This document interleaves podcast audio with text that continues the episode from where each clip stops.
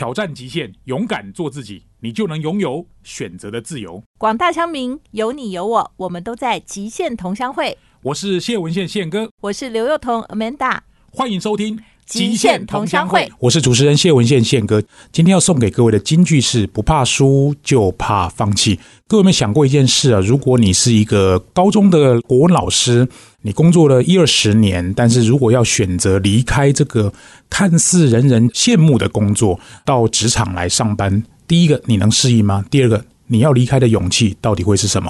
今天要邀请的这位大来宾，就来谈谈他曾经出过好几本书，其中有一本书的书名就叫做《不怕输，就怕放弃》。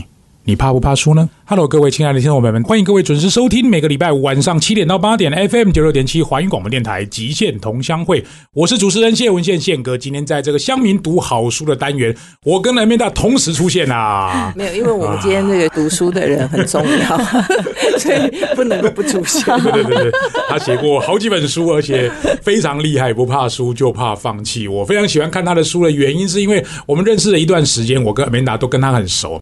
呃，我觉得他。他有一个非常值得让人家敬佩的东西，待会老师会好好跟大家讲。他是一个高中国文老师，现在在职场里面教授企业内训的课程。我们欢迎仙女老师于怀瑾。呃，大家好，仙哥好，M 大好，我是仙女老师于怀瑾。我们在这个乡民读好书的单元，哎，这个你写过几本书啊？我写过四本书，第一本慢慢来，我等你；第二本在职场说故事很重要，所以是故事力；第三本呢，AI 时代温度很重要，所以第三本是仙女老师有温度的课堂；第四个呢，职场的态度很重要，所以是不怕输就怕放弃。所以很多事情都很重要，对不对？就全部都很重要。其实我们认识先生老师很久很久的时间，但是为什么我觉得在这次那个读好书的单元，因为其实我们读好书有一个客座的主持人艾瑞克嘛，那他其实每次都会介绍一些很重要的一些翻译的书籍，然后那些书籍都很发人深省。但今天为什么要找新老师？是因为轩老师在这一年来有一个非常重要的转变，我觉得这个对非常多现在他其实。只是身为老师身份的人，我觉得基本上是不会做这个选择的。怎么可能？不可能，因为我基本上所有的老师，只有进不去当老师，绝对没有当老师说要想出来的，真的从来没有听过。因为我观察新老师的脸书一段时间呐，然后我就心里想说：第一，这个决定很不容易；然后第二个呢，我想观察一下新老师就出来以后有没有水土不变得更好，还是变得更不好？对，就。就是说，其实，在学校，因为老师是一个他说一，别人不能说二的事情。那就算是大家很有意见，哈，大家觉得现在老师很难为，但是老师的心态还是我是老师。所以我觉得在学校是一个环境，但是你知道离开学校，你就是变 nobody 了。对啊，你说坦白讲，就算你去企业讲课，其实你也是一个聘用关系，你知道当然，大家还是说 respect 我们去企业讲课，说是个老师，但是他其实跟学校的老师还是真的有一段差距，你知道吗？所以我就在观察仙女的脸书，然后再看说，哎，他每次分享的内容啊，还有他去上课的情形啊。所以我终于决定，我觉得说要约他了。对，因为我觉得重要的不是他写的书，重要的是他的决定就是忠实的反映他写的书。嗯，你知道有的人是写一套做一套，你怎么知道我要讲什么？我当然知道，我讲的不是倩哥，也不是我，我们都是就是身体力行的那一种。但是我觉得欣欣老师真的，他这样讲，但他真的这样做。这让我太惊讶了，所以我觉得今天我们其实与其说讲书，不如我觉得是在讲他职场人生。对，那你当时毅然决然离开高中，对，然后那个所谓的正反两面，那时候心里没有任何挣扎，没有觉得说其实留着也不错，因为其实你要做的事情兼职也可以呀，也没有说绝对不行啊，也算是另外一种不错的外快啊。哦。要辞职比较犹豫的是我先生啦，因为我先生就问我说：“那退休金怎么办？如果你辞职，就一毛钱都没有了。那为什么？可以知道退休金大概有多少吗？退休金就是我活得越久领的越多啊。那你那时候离开都几年？我如果在九年就可以领一次退，我在十四年就可以领月退，所以活得越久领的越多。我跟你讲，老师没有人再离开的啦。嗯因为他老师的保险跟我们一般劳保不一样。对，嗯，你知道，真的我没有听过老师没有在领退休金的，我真的没有。很多老师，尤其是他是正职的老正师，高中国文老师，正式老师非常难考，可能比律师还难考。哇塞，你懂我意思？宪哥，你到现在还没有搞清楚，那你的那个脸看起来就一副觉得说，其实可能也还好因为我。是觉得他应该就是外面的人，他不要在里面，他还有更大的贡献啊。对啦，但是这个是因为我们大家认识仙女老师，你现在去路上随便问一个说他现在是真正的那个学校里面正职的老师，然后他已经服务了那么多年了，在八年十年可能就可以领退休金的，你觉得那种会离开吗？好，你当老师多久？连我什么育婴假什么的，可能有个二十年吧。哪一年离开的？二零二一年，而且是疫情最严峻的时候。到底发生什么事？对呀、啊 所以我说，你老公应该不是叫做说比较抗胜，他应该是极度抗胜。因为我们家我有两个脑性麻痹的女儿嘛，那我女儿，尤其是我们家小的安安，她就是智能障碍啊，然后行动不方便。她高一的时候，学校就把她的教室放在二楼，我就心里想说，我在学校教了这么久，这种行动不方便的一定要上在一楼啊。因为她随时可能有状况摔下楼啊，或者同学的什么冲撞啊，你这学校怎么这么不友善放一楼？我就跟学校反映，哎，学校也不理我，我觉得有点颠覆我对教育的思维。然后就第一年、第二年，然后我就很担心，我不知道大家知不知道叶永志？嗯，叶永志就是台湾性平法，因为他的死亡在学校呃，死亡，所以催生的嘛。然后蔡依林有一首歌是在讲他，我就很不想成为叶永志的妈妈啊。对，我觉得？真的，我觉得在学校里面我们太清楚了，你只要发生了任何的意外，大家都会说我不知道，我没看到，然后最痛苦的就会是家长。嗯，你要去就责，我觉得也没有用，孩子不见了就是不见了。，嗯，好沉痛哦。嗯，所以我心里就想，那我就留职停薪好了。所以我们安安念高一，我就留职停薪；高二我就留职停薪。到后来发生了一件事，就是他要上司令台领奖，可是他也行动不方便，学校就说他服仪不整，上半身穿制服，下半身穿体育裤。哎呀，他就是一个行动不方便，手功能也不好，他没有办法穿一般的裤子，没有办法扣扣子。我就去拜托校长。校长就跟我说，我没有办法为他破例。我觉得那一句话真的是，我才相信教育是我的信仰吧？怎么会有一个校长可以说出来，我没有办法为他破例？嗯，我只有听过因材施教。嗯，好，仙女的故事本身非常精彩，因为那篇文章我也知道，因为仙女在很多教育的理念上发了很多的文章。我们更精彩的内容，待会请仙女第二段跟大家分享。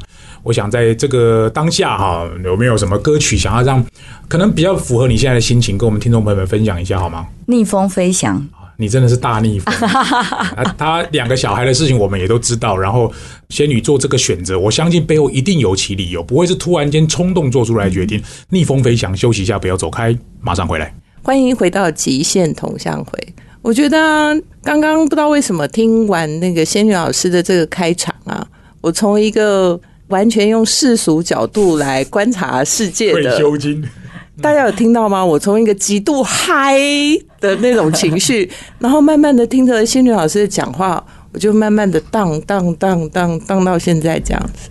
就从一开始就是说，为什么要放弃那么多的退休金？然后呢，慢慢荡荡荡荡荡到，就忽然讲在想说，那教育的本质是什么？你知道，我刚本来以为，我真的以为仙女老师要跟我讲的是说，啊，其实学校外的世界可能比学校内更宽广啊，对啊。然后为什么在学校内，如果说我能够做的话，我勇敢试也要勇敢放弃啊，所以我就要出外去寻找一个更大的理想啊，然后可以有更好发挥、实现自我的可能。结果没想到，我听到的那个故事震撼了我。那后来，到底发生什么事？对，那天我就其实蛮难过的、我就突然想到，我们在学校里面，像阿美达刚刚就有说嘛，其实老师一定会守着那个退休金，所以我们常常会听到，就是现在学生很难教哎，其实家长都没有认真教哎，孩子真的是一届不如一届，现在孩子都是草莓族，我心里想，其实应该是大人走中了吧。是大人走中了，大人没有做一个很好的示范，所以孩子他就没有一个典范可以依循啊。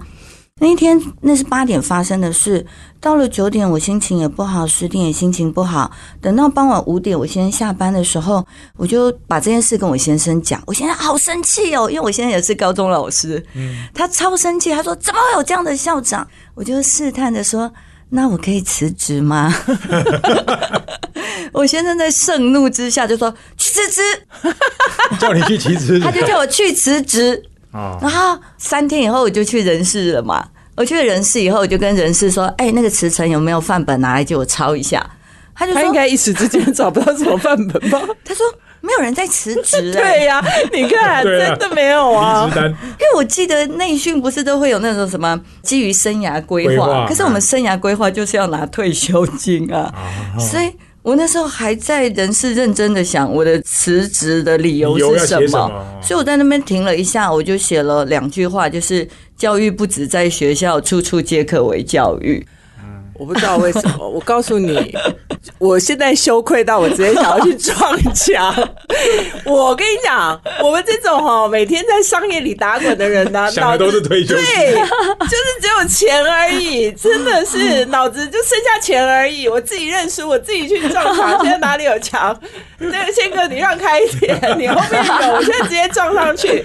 我跟你讲，那个羞愧啊，我现在真的是用羞愧两个字来表达我今天的开场的心情。嗯，就是仙女，我怎么办？你真的是仙女啊当！天就签了啊，就你就签了吗？对啊，我发生那件事情三天以后我就写了，然后就送出去，就过关啦。哦，然后过关了以后，人事就跟我说：“那你一毛钱退休金都没有哦。”我说：“那我每个呛下，没有，他可能是友善提醒我，你要不要保留，不要想一吃。下，再想一对啊，真的。他说你没有退休金，然后你拿回来的钱，因为我每个月都有缴那个退抚基金，哦，对对，大家可以猜猜看我拿回来多少，多少？就是五十二万，就是缴的拿回来。对，缴的拿回来，然后就什么都没有了。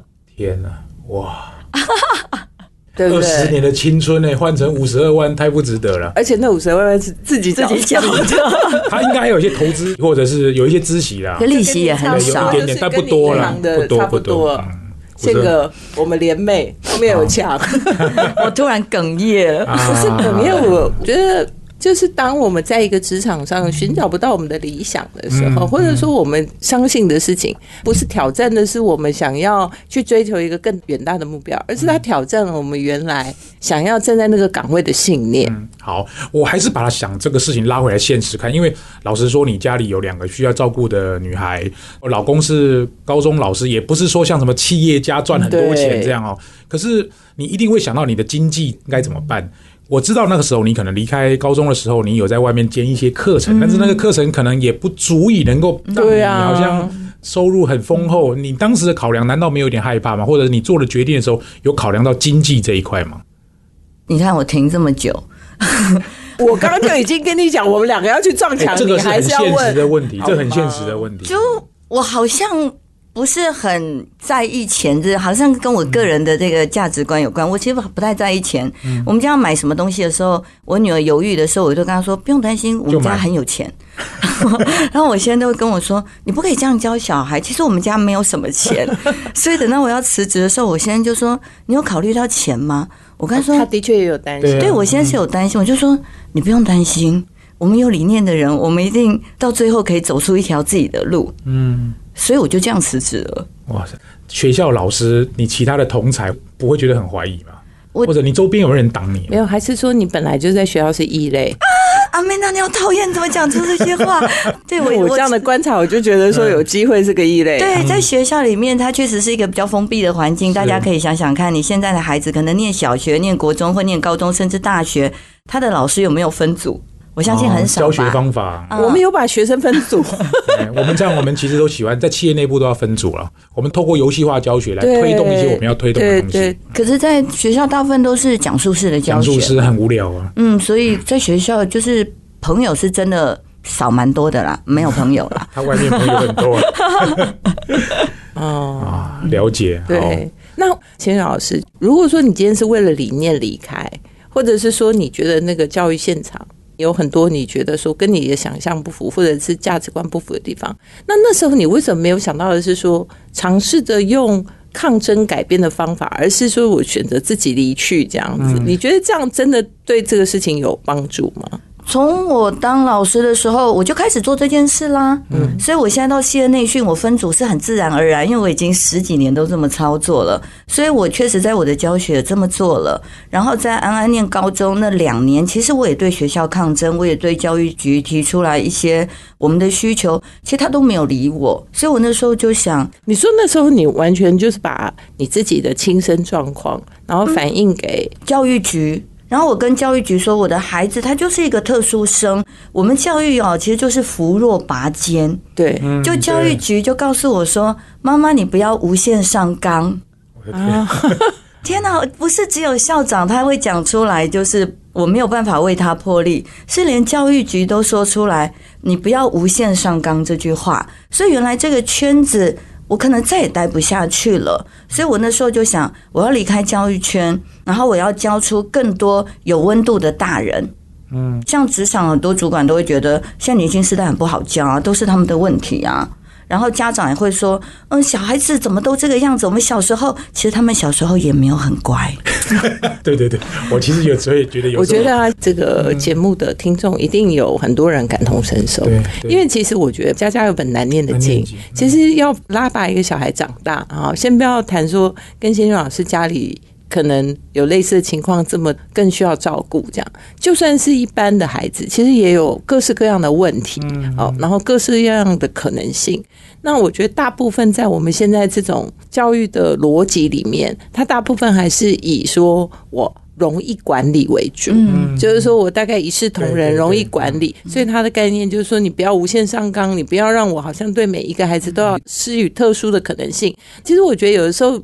事情是有很多面向的，有些人就会说：“哦，你是惯大人啊，或者说你是巨婴，你是需要别人照顾。”但其实或许不是。大家能不能想一想，如果我们去看一部连续剧，我们一定会对那连续剧里面。特别的会愿意为某一些特殊的事情而付出的那些，不管是什么警察、老师，对不对？还是对 消防员什么？就是说，他其实就是做一般可能其他消防员、其他警察、其他老师跟大家一样不一样的事情，他才会那样的角色，就是我们大家投以那种觉得说对他主角嘛。但是事实上，我们大部分现实生活中，我都是很想问我们的听众，在听这一节节目，听到我们大家这样的心情的时候，真的应该想一想，我们平常。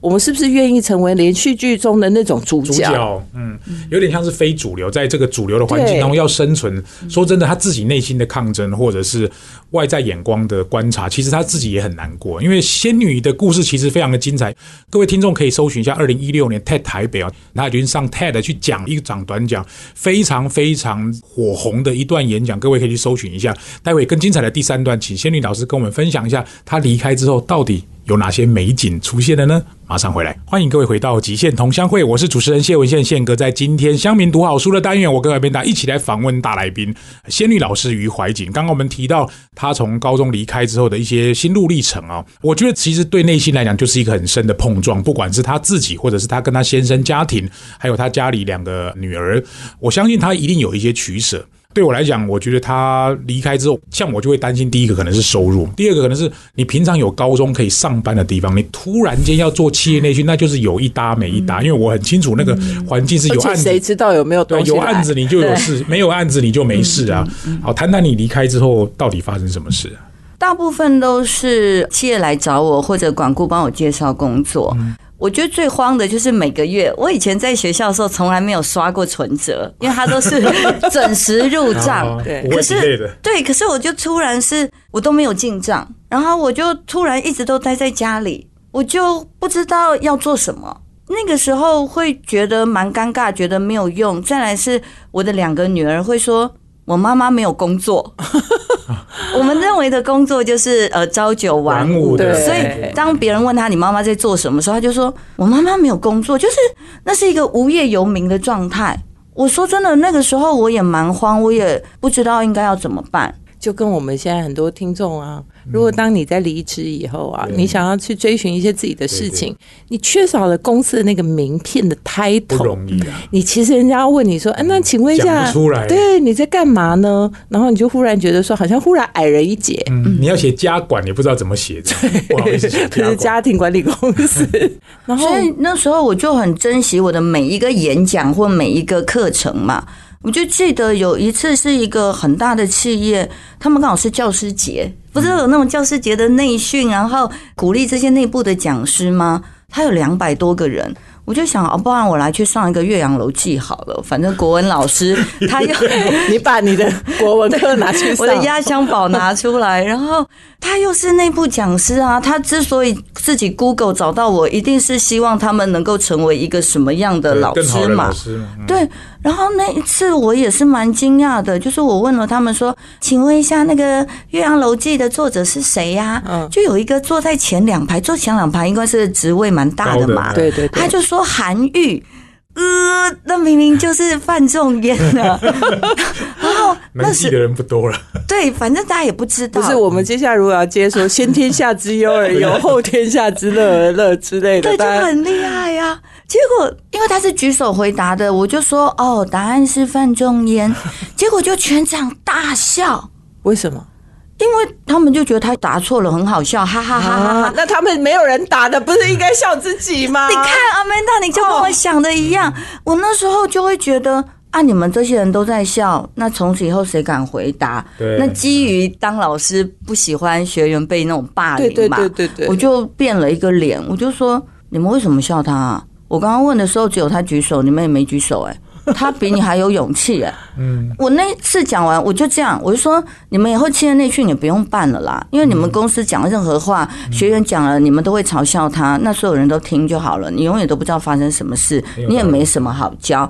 我这样完了之后，发现他把 在学校的 quick call 全部带出来，然后接下来我还是就很开心愉快的，大家也配合度很高的上完了。对我自己心里就很纠结，想说，对，就像阿曼达讲的，你就是拿高中生骂高中生的样子来骂这些成年人，就这样子。你就想说，糟糕，以后这样生意应该做不下去。对我那时候其实蛮自我怀疑，就想完蛋了，我这个要改，我不可以这样。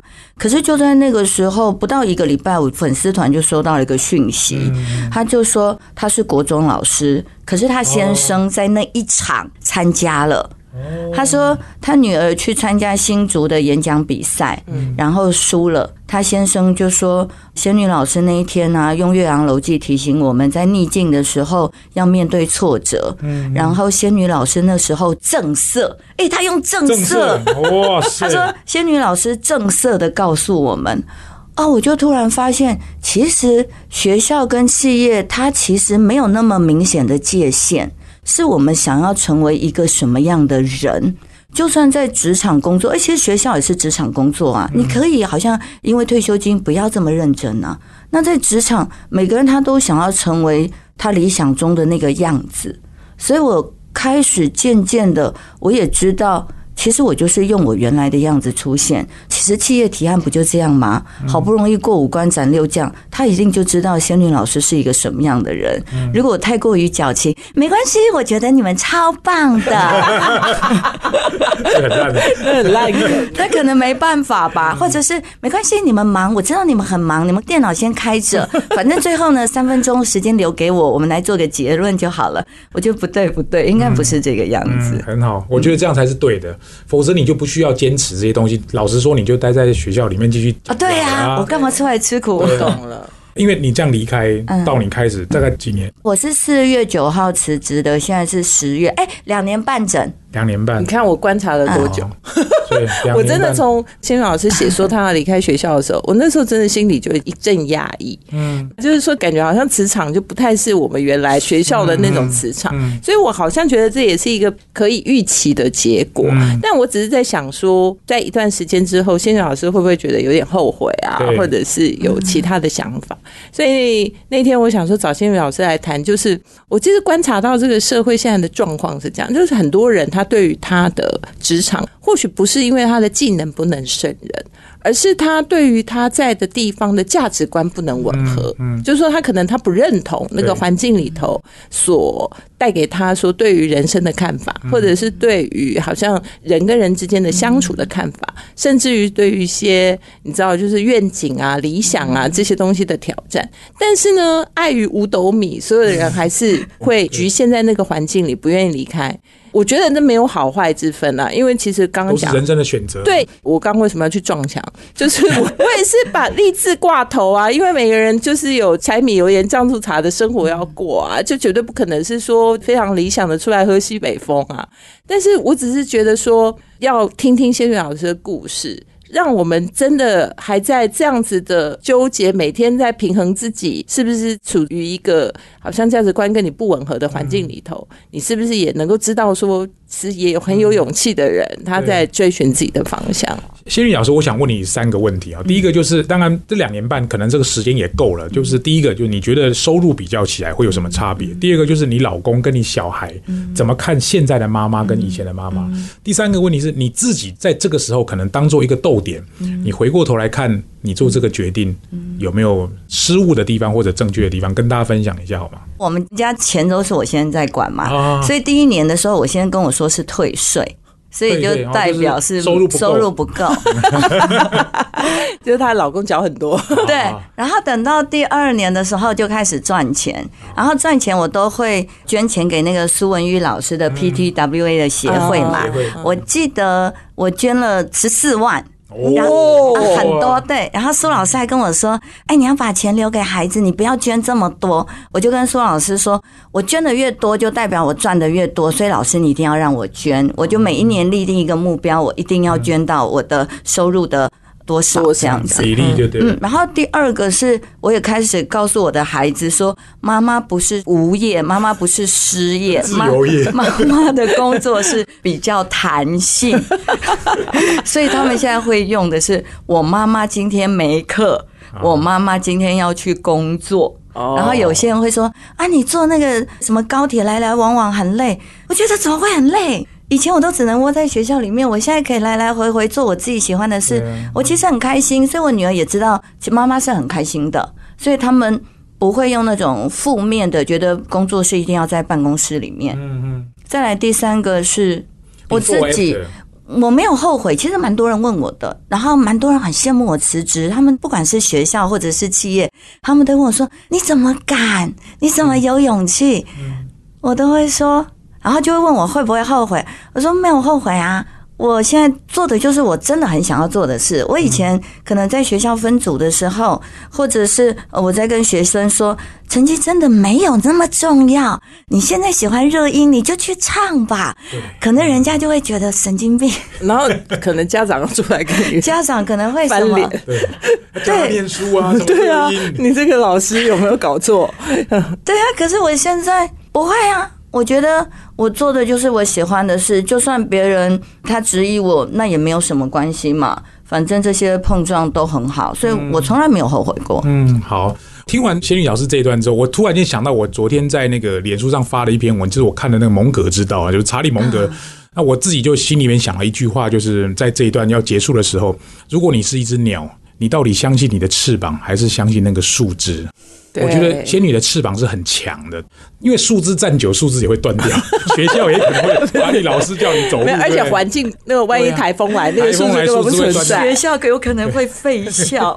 他的翅膀只要够硬，说实在，专业够强，不用怕没饭吃啊。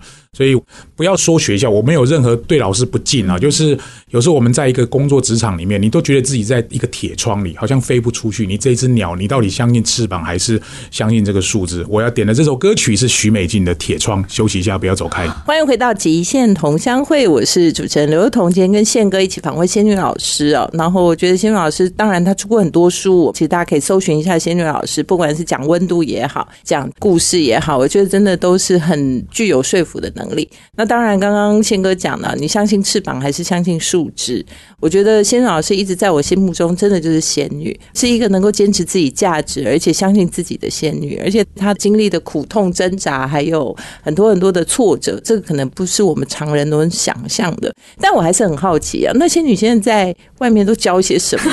对啊，对，不太能教国文了。对啊，岳阳楼记这样不能够每次都搞岳阳楼记吧？都教些什么呢？然后比较受用的是哪些部分？我觉得故事啦，很多人是因为我 TED 的故事被打动，所以我就上故事影响力，它可以放在简报的课程，它可以放在沟通的课程。嗯，第二个是内部讲师训，因为我本来就是教学的嘛，所以到企业上什么小组的课程啊，或者教他们教学的方法，甚至是企业的文化传承，这些也没有问题。再来第三个是，其实主管在带人的时候有很多的问题，嗯。所以那个跨世代领导，想想看，我以前教的是最难教的高中生哎，如果高中生我们都可以让他服服帖帖，就带人带心嘛，所以他一定有一些诀窍的。嗯懂了，就是因为你刚刚出来的时候，就是希望说教出一些有温度的大人。我觉得这句话非常的打动我的心。那我可不可以想想问问仙老师，在你每次教授他们的时候，这个所谓有温度的大人，你是怎么样去实践他的？我讲一下好了，我最近上了那部讲师训，然后台下呢是那个 R D 的主管，他在上课的时候，他其实讲的我都听不懂，就是他没有运用我教的中翻中的方法，他也没有运用我教的互动的技巧，他就用他原本的方法来教学。可是我们是跨部门的同仁一起上课啊，所以其他的人也听不懂啊。你就会开始看到台下的学员也在划手机了，可是我们还是要现场回馈嘛。我就拿着麦克风说：“其实你在教学的时候，真的可以想想看，你想要在这堂课里面教会同仁的是什么？或许你在备课的时候，心里面有学员，你在备课的时候，你可能就愿意用一些互动技巧，而不是认为我一定要用讲述法。”当然，我们讲这时候表情会有一点严肃。对，然后这个主管他能够接受吗？他又很年轻，他可能不到四十岁。对，所以下课结束嘛，阿 D 直男呢？对对对，下课了结束以后，我就走到他的旁边，对对对，我就说，我刚刚这样跟你讲，他就主动跟我说，老师，我觉得你这样讲是对的啦，你如果没有这样讲，我也不会改。老师，我真的跟你说谢谢。然后 HR 的主管也在旁边，就跟我说。老师，我真的觉得你做的很好。然后他还跟我说。你还知道走到他的旁边安慰他？